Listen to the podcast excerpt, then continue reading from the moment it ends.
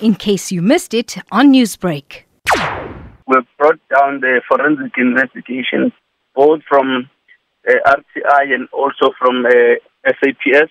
RTMC as well is going to further assist with the team of experts that are going to investigate the possible cause of this accident. At this stage, it is not clear what caused this accident, but we are suspecting a few issues which are going to be subject to investigation. Among those is the issue of fatigue, uh, the issue of excessive driving, and the roadworthiness. So we are going to be inspecting all of those with a view of making sure that we are able to come to a proper determination and conclusion of what. Kwanele, in past incidents similar to this accident, the investigation did reveal rather intense findings, especially into the cause of the accident. What will you be looking at more closely in these investigations? Well, the investigation is um, going to uh, inform a number of issues. It's going to look at the vehicle uh, fitness, the vehicle itself, if uh, it was registered, everything was up to date to look into the issue of um, the, the, inspection of the vehicle if uh, there were not defects in the vehicle itself. It will look at the driver fitness, if the driver had all the necessary documentation, if the driver had had uh, enough rest, uh, his condition at the time.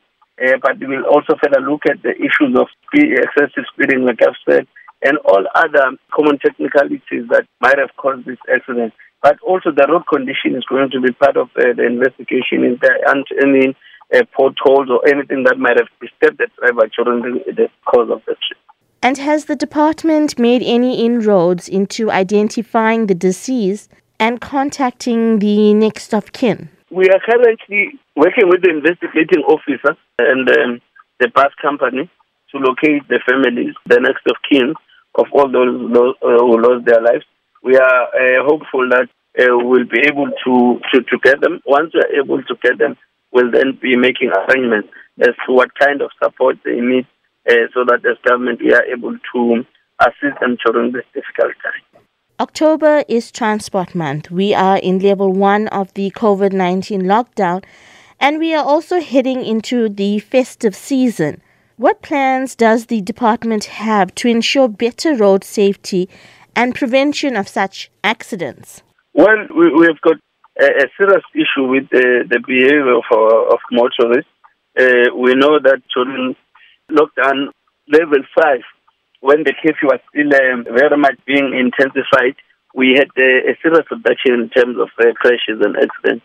Now that we are on level 1, we see most of these accidents happening. And it's one thing that we are going to be focusing on in terms of uh, our plans. We are going to be adjusting and making sure that moving forward we are able to deal with the issue of um, monitoring of drivers, including enforcement during the late hours of the afternoon.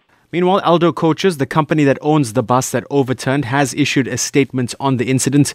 They say they are working closely with law enforcement officials to ensure a thorough investigation is done into the cause of this crash. Here's Genevieve Lanka with more. The company says it's deeply saddened by the incident. It says the coach had departed from the Durban station at approximately quarter to seven on Tuesday morning and was en route to Johannesburg.